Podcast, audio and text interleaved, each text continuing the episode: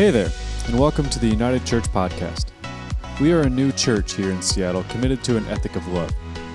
We are striving to be a people united, united with Jesus, each other, ourselves, and the world around us. We hope you enjoyed this week's homily. And so this morning, I wanted to pause again and allow that to just kind of sit heavy, as well as kind of try and exhale some of that out. Not that it'll go away, not that it will be not present tomorrow or even the rest of the day, but that maybe in the midst of this morning, we can find a space for some rest. Just, just a little bit of space to allow some of that to shed away for just a moment. I, I've sat with women and men in the past that have been survivors of sexual assault. As I've listened to their stories and of their pain, and I know that the season that we are in right now is not only triggering a lot of that, that is not only bringing those stories up to the surface and, and, and increasingly creating more and more distress as people are reliving those traumas time and time again. But it's just difficult and hard, and it's things that we can't put into words. The other day, I ran across a prayer, a, a, litany of confession and of witness. And I want us to pray that together. It was written by a woman named Sharon. Um, stink, I can't remember her last name all of a sudden. Sharon Fennema. And so I will be the voice, and if together we could be all.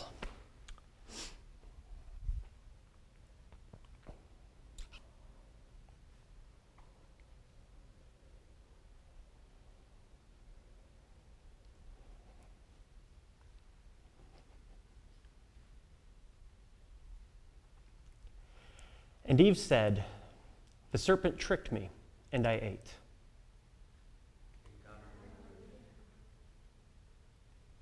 And Hannah said, No, sir, I am not crazy. I am a woman deeply troubled. I have been pouring out my soul before the Lord. And Tamar said, No, do not force me to lie with you, for such a thing is wrong. Do not do anything so vile.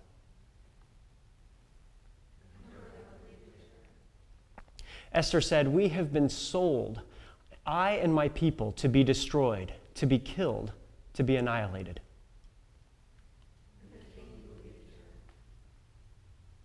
And Mary said, My soul magnifies the Lord, and my spirit rejoices in God my Savior. For God has looked with favor on the lowliness of his servant. Surely from now on, all generations will call me blessed. For the mighty one has done great things for me and holy is God's name.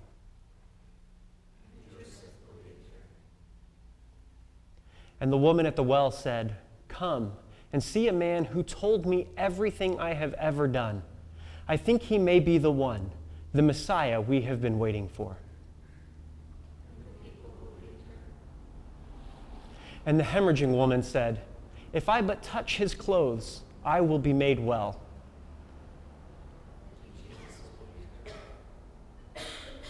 And Anita said, It would have been more comfortable to remain silent. But when asked by a representative of this committee to report my experience, I felt that I had to tell the truth. I could not keep silent.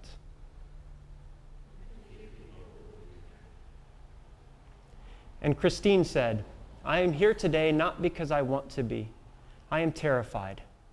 I am here because I believe it is my civic duty to tell you what happened to me.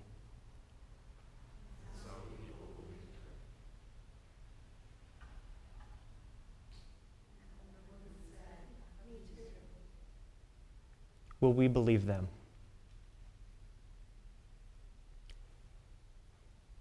Jesus said to them, Have you believed because you have seen? Blessed are those who have not seen and yet have come to believe. Amen. Let's pray.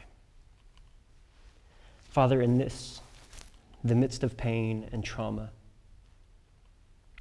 in the midst of heartache and hurt, in the midst of disbelief.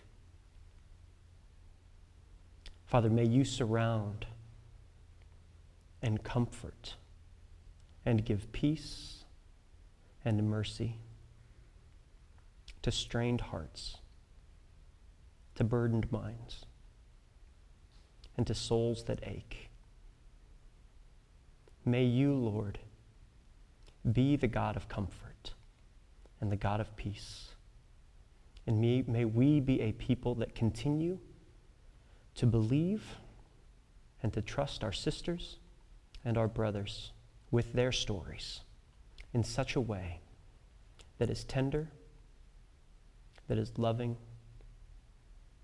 May we be your comfort as well. It's in your Son's name that we pray all of these things. Amen.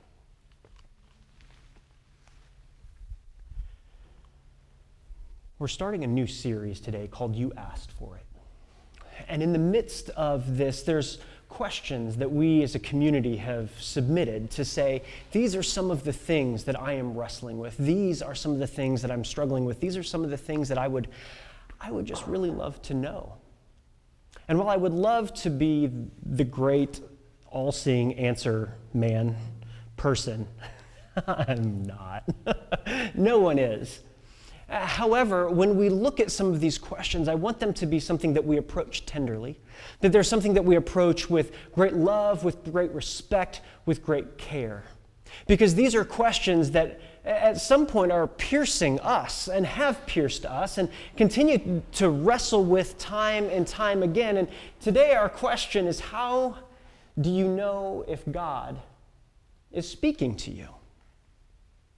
Oftentimes, we find ourselves in such a, a space of silence, of wondering is God really talking to me? Is He really saying anything? Because right now, all I am hearing is silence. Right, right now, all I'm hearing is nothingness. All, all that I have right now is a blank slate. And man, I gotta believe that God's trying to say something, right? Isn't he always talking? Isn't he always present? Isn't he a loving God that wants us to know what is on his mind and what we should do as a result? It was probably about 10 or 11 years ago that I was sitting on my day off in my apartment, probably binge watching The Sopranos because this was back when Netflix just sent you DVDs. I, do you remember such a day? and I would get the Sopranos DVD in the mail and wait until my day off, and then it was like binge watch all day, the entire season, or at least as much of it as possible. And I remember that that's what I was doing because the phone call that kind of changed some things for me, that really startled me and kind of pushed me in a really weird and awkward direction came. And it was my mom and called and said, I don't know what's wrong with your dad, but we're taking him to the emergency room and there's something we just don't know what's wrong, but it's his heart and there's something. And I was like, Mom, that's not enough information. Like at this point, they were three and a half hours, four and a half hours south of where we were living. And I was like, Mom, that is just not enough. That's not fair. You can't do this. And I began to accuse my mother of not having enough information about what was going on with my dad. And I remember turning off the television and sitting in our large chair up against the wall. And I sat there and I curled up and I became extremely numb as I just stared into the window across the way, completely confused by what was happening. And I remember sitting there and wondering, what on earth do I do now? Do I get in the car? Do I travel all the way down there just to see what's going on? Or what do I do? The only thing I could think to do was to actually pray, was to just sit there in that moment and begin to pray.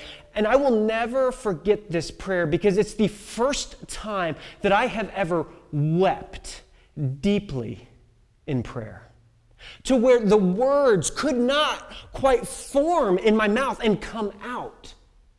It was, it was a, a tearless cry, and I'm sure an ugly cry at the same time. But it was a tearless cry to where all I could do was to begin to cry out, God, I'm not ready to lose my dad. I don't know what's going on here, but God, do something. God, where are you? What is happening here? Give me something. Give me some answers. And all I could do was get those words out over and over and over and over again until I finally stopped and I heard nothing. I didn't feel any sense of comfort. I didn't feel any sense of love. I got up off that chair and I ran down the hallway into our bedroom and I buried my face in the pillow and I began to scream as loud as I could into that pillow. I didn't want to startle the neighbors in the middle of the afternoon. But I screamed and I screamed and I screamed, Where are you, God?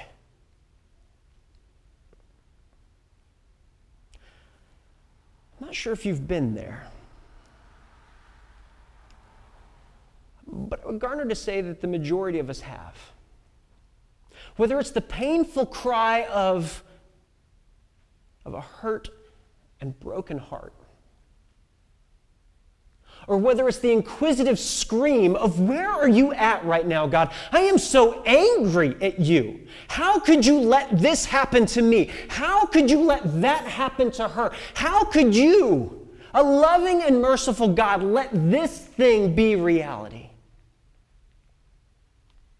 I think a lot of us have probably had those moments where God, where we've had this all out scream fest, this all out painful primal urge to just scream and cry and yell it all out into the pillow, only to be met with a silence and with a void and wonder.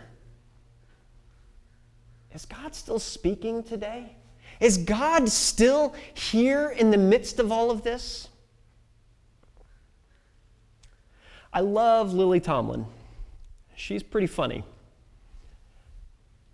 She said, Why is it that when we speak to God, we are said to be praying, but when God speaks to us, we're said to be schizophrenic? A few years ago, when those Bluetooth devices that you would put around your ears, before like the AirPods and all that stuff, but it was only on one side, and it was just kind of like really small and really short. And you'd walk around the streets and you'd see people talking to yourself. You would play this game, Crazy or Bluetooth, right? But you would wonder is that person crazy? Have they lost their mind? I know they're in business wear, but are they crazy? or is that a Bluetooth thing they're talking into? It's a little harder to do now because AirPods are very white and they're on both sides of the face, so you can quite easily see that someone is talking to someone on the phone, or so you think. But whenever it is that we speak like this, whenever we pray, Whenever we talk out, whenever we allow God into the space of what it is that we're dealing with, we feel like He never quite responds to us. And if He does, if we do hear something, we wonder Have I lost my mind? Am I crazy? Is that what I just heard? Is, is that really God's voice? Is that really there? How do I discern? How do I figure out one side or the other? Either I'm crazy or that's God. In Lily Tomlin's words, am I, am I crazy or am I schizophrenic or is God actually praying? Or am I praying to God? There's a story in the Bible in 1 Kings chapter 19. You see, this question, how do I know if God is still speaking to me, has probably 50 different avenues, 50 different ways, if not more, that each of us connect to this based upon our own story, based upon where it is that we've been at with this God, based on where it is that we seem to interact and try and understand who He is. There's so many different connection points, and I think this story in 1 Kings chapter 19 gets at a lot of those. I'm not sure it gets to all of them, but I think it gets to a lot of them. And this is a story of Elijah. Now, Elijah had been a prophet within the land of Israel for just a short amount of time. I mean, he hadn't been a prophet for like this, this large, grand amount of time, but what a prophet did was they kind of spoke to people in power about what God wanted them to do. They spoke truth to power. That was kind of a prophet in the biblical sense, in this Old Testament time. And Elijah was speaking truth to power as he was talking to King Ahab, who had been this pretty evil man, and uh, uh his, his wife, Jezebel, who had also been like, the, her goal was to kind of shift Israel towards her ideal and away from what God wanted Israel to be. And so she had kind of pushed and kind of cajoled Ahab to do all of these other sorts of things. And Elijah was there to speak truth to power. He was speaking to Ahab to say, no, no, no, no, no. This is who God is. And he does this really amazing, remarkable thing where he kind of challenges the prophets of, of Baal. The, the, the, prophets who, who Jezebel had said, these are really the people that speak for God. These are the people we need to listen to. These are the people that we need to trust. And so, so Elijah said, okay, let's play a game is going to be awesome. Okay, so this is in chapter 18. He says, This is what we're going to do. I want you to, to kill and prepare a fatted calf, and you're going to put it on top of an altar, and you're going to just put it on top of this altar that you build, and you're going to call down from heaven fire. That your God will then sacrifice this, this calf to itself by fire. And it'll just happen, right? And so they were like, absolutely, let's do this. Game on, right? They were like, we got this. And so the, the, the, prophets of Baal, they do this, they build it, and this is, this is so awesome. They called on the name of Baal from morning till noon. This is in chapter 18. Baal, answer us, they shouted, but there was no response. No one answered. And they danced around the altar they had made. Can you just imagine like this, this like altar? It's, it's probably pretty big because cows make lots of meat, right? Like that's a lot of meat. If you've ever walked into a meat freezer with like just one cow, you're like, holy cow, that's a lot of meat. Well, they prepared the thing, right? So they're like chopping this sucker up all day and all night, and they put it on top of this altar. And so like you can just imagine this altar is just gigantic. And so you've got these prophets of Baal just kind of dancing around. Hey, listen to us, listen to us. This is the jig they're dancing, I promise. It's right there in between the lines of the text. At noon, okay, so they started this from morning until noon. So from sunrise until noon. So we're talking like not Seattle sunrise, okay, that like in the dead of winter, but maybe Seattle sunrise at like six in the morning, right? Okay, so like six to noon. So like six hours of calling down fire.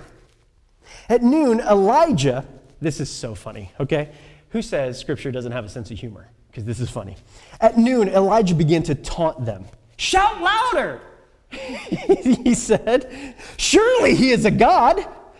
Perhaps he is deep in thought, or busy, or traveling Maybe he's sleeping and must be awakened. Is that not funny?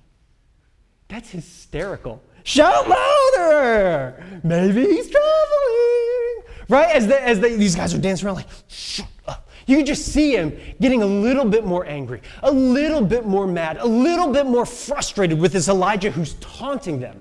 We have no idea how long he taunted them for. Right? He could have been that guy right? that guy that just won't shut up. And it frustrates the tar out of you. Can just see your blood begin to boil in anger as he dances, as, as these guys dance around and he's just yelling at him. So they shouted louder and they slashed themselves with swords and spears, as was their custom, until their blood flowed.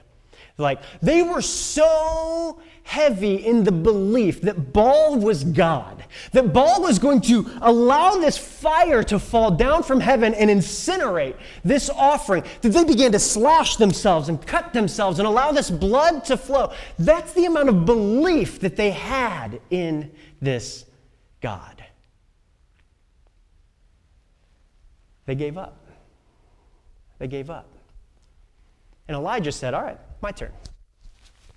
He builds the altar and then he says, Hey, help me. So he's got people with him. He's like, he's got his peeps. He's like, Hey, psst, help me out.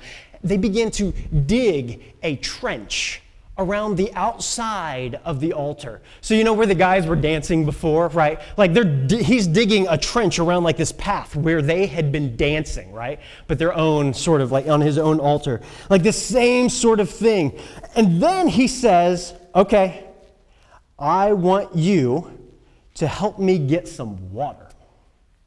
He got buckets and buckets and buckets of water and began to douse the altar and fill this moat around the altar. So not only has he doused the altar, but he's dousing the meat. That's one sure way to ruin a steak. Do not soak it in water. If you've ever wondered, don't.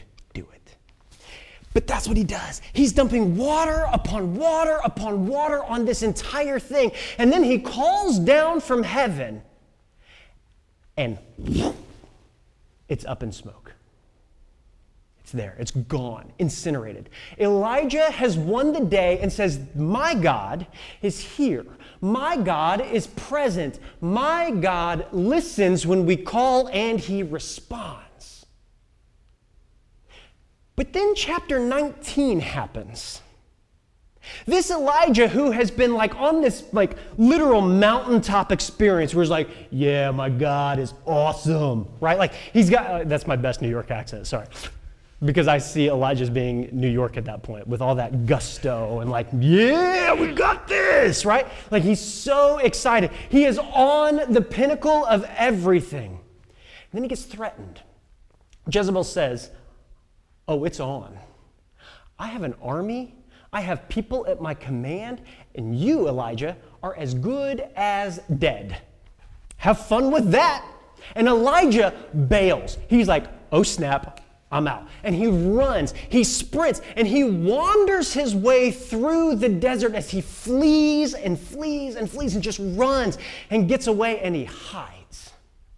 And he says, God, where are you? Why would you allow my life to be put at such risk? Why would you allow me to experience such pain and such heartache and such turmoil? God, where are you in this? And where is that protection that you have promised me? Where are you? Because I'm not sure that you're still talking to me. You're only interested, God, in talking to me when it puts you on display. You only responded when fire came out and incinerated the thing and proved that you actually talked to me. But now that it's just the two of us, now that it's just you and me out here in the midst of this wilderness, where are you? Because you're gone. Let's talk, huh? And so in chapter 19, Elijah has completely fled and he, he hangs out in the wilderness for 40 days and 40 nights. And in the midst of this season, in the midst of this 40 days and 40 nights, what's really fascinating is God provides food for him for 40 days and 40 nights. Provides day in and day out, a daily allowance of food, and yet Elijah is still there wondering, Where are you, God? His vision has been cut off. His eyes have become blind to the work of God around him in this space. And then he went into a cave. He went to a cave to spend the night. And the word of the Lord came to him What are you doing here, Elijah? He replied, I have been very zealous for the Lord God Almighty. The Israelites have rejected your covenant, torn down your altars, and put your prophets to death with the sword. And I have remained alone, and they seek my life to take it. God, I have done all of these things for you. I have listened for you. I have listened to you, but here I have remained alone. This translation right here is the Jewish Bible Society's translation of the Hebrew. I think it's a little bit more accurate at what's going on here. So if you're looking at the NIV or anything else, I think this is a little bit more accurate. I have remained alone. I am alone, God. Where are you? When I screamed into the pillow, I didn't scream niceties. I, I didn't, I didn't scream non profanities. I let loose on God. I think this is a little cleaned up for what Elijah was probably saying to God. I have done all of these things. I've been zealous for you. I have, I have been there when no one else was. I stood up for you. I stood up to power. I spoke truth to power. And here I am in this space, and you won't even talk to me. I am all alone, and these people are coming to kill me, and you're not doing a thing about it. What is going on? I can't imagine Elijah said that in a PG 13 voice. And the, then God said, Go out and stand on the mountain in the presence of the Lord, for the Lord is about to pass by. Here's what's great God responds, like in this way that whether this is an audible conversation or it's something that Elijah just kind of sensed and heard in his spirit, go stand out there because the Lord is about to pass by. He's still frustrated at this moment. So he goes out there and he stands, and then a great and powerful wind tore the mountain apart and shattered the rocks before the Lord. But the Lord was not in the wind. He stands out there, and all of a sudden, he is waiting for God to show up, to say what it is that he needed him to say in that moment, whatever it was. But he wasn't there. After the wind, there was an earthquake, but the Lord was not in the earthquake earthquakes can last a while, right? They can last about a minute, right? So like here he is standing on the at the mouth of this cave on a cliff and the earth around him is shaking as he's waiting for this God to be present, to show himself, to reveal himself there and it's not there. He's not in the wind. He's not in the earthquake. And after the fire came a gentle whisper. And when Elijah heard it, he pulled his cloak over his face and went out and stood at the mouth of the cave. And a voice said to him, What are you doing here, Elijah?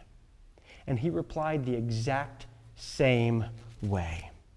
I've been very zealous for you, God. The Israelites have rejected you, torn down their altars, and put the prophets to death with the sword. And I am the only one left.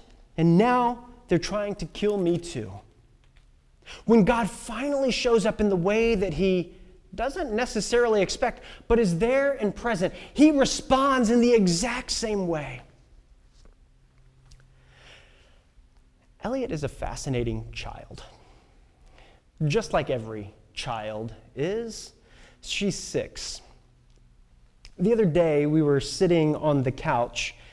She was mad. I mean, she was, she was mad. She was not having anything.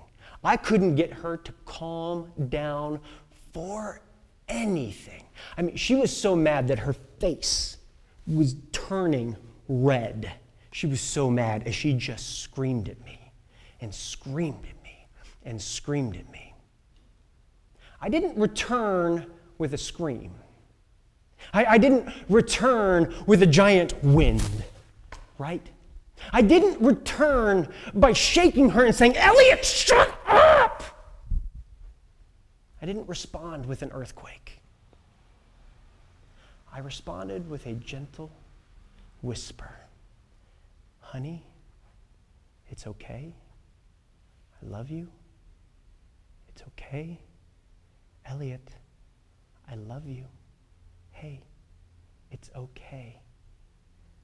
Listen just for a second, let's have a conversation about this. That was my response. And it took a good five, six, seven minutes before, before the silence allowed her, like, like the quiet voice was allowed to penetrate through the noise of her life. I think this is what happens with us. We get so angry and so frustrated with God. that we scream, or there's so much noise that is surrounding us and pushing through that we're caught in this cacophony, this instrumentation of life that continues to surround us and pour over us and pour through us that we don't hear the still, small voice of God poking through, waiting to be heard. Dallas Willard uh, said this in his book, Hearing God. He said, If you find yourself in a position where you can honestly say, God has never spoken to me, then you might ask yourself, why should God speak to me? What am I doing in life that would make speaking to me a reasonable thing for Him to do? Are we in business together in life? Or am I in business just for myself, trying to use a little God to advance my projects? It feels really harsh from a very pastoral man. It feels a little harsh. But I think sometimes when we pray, sometimes when we call out for God's voice in our life, we're asking for a genie God. You just rub them the right way and you get three wishes. And God will answer. And He'll give you whatever you want, whatever you need. But in this, Willard is saying, what is your position in your relationship to God? Are you actually in a space and in a place where you can actually begin to hear His still, gentle voice piercing through the chaos and the noise of life? You see, God is still speaking. He has not stopped. He has never stopped speaking to us.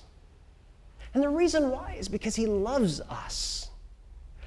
The best thing in 1 Kings 19, the story of Elijah, the best thing about it, not just that it's a whisper, but when someone whispers to you, they're close. They're right there next to you. They're not across a room. Whispering. They're not screaming at you from across the room. They're right next to you. I'm here. I love you. We've got this. I'm here. I love you. We've got this. That not only is God still speaking to us, but that He is right next to us. That He has never left our side that he is as close as he possibly can be. But the noise and the cacophony of instrumentation of life continues to surround us, and it's so loud sometimes that we just can't hear it. That there is a wall of noise between us and God. And that wall of noise may not necessarily be audible, it may not necessarily be actual sound, but it can be the voices of other people ringing around in our heads that they've told us you're not good enough. You don't look the right way. You can't do these things. You're not really all that worthy. You're a terrible individual and human being. And we allow those sounds to ring around our heads, and we can't hear the voice of God that says, No, no, no, no, no, that's just not true. That's just not true. We have cell phones and all sorts of connectivity to so much information and so many opinions and so many voices that come in all the time. Perhaps one of the greatest things that Apple has done recently with the iPhone and the new OS is that thing called screen time, where you begin to see how often you have been on your phone. And when you click on it, you click on the social media or social networking tab, whatever it is, and you see, oh snap, I average four hours a day on Facebook on my phone what? Right? Like, it's kind of beautiful. But that's the noise that we're allowing to crowd in and not allowing to hear the still, soft voice of God whisper through and break through in the midst of all of the noise. God is still speaking, and He wants us to hear Him. Meister Eckhart is a Dominican friar from, you know, way back in the day. And he says, expect God evenly in all things. Expect him evenly. He's always the same. Expect him evenly in every situation, that he is not going to respond differently other than love. If love is the operating principle of God, if God is love, then every single response to you will always be out of love. Expect, expect God evenly in all things and in all places, because this is who our God is. We have to find the quiet. We have to find the spaces where we can then begin to listen and hear from God. How do I know if God is still speaking to me? The answer is simple He is. God is still speaking, He has not stopped. The question behind the question is how do I then hear God? How do I find myself in those quiet spaces and places where His whisper can begin to shine through? What does that mean? What does it mean for us to find ourselves in a new space, in a new place that separates us from the noise, to then hear from this God? How do I hear from God? That is the question that I leave with you.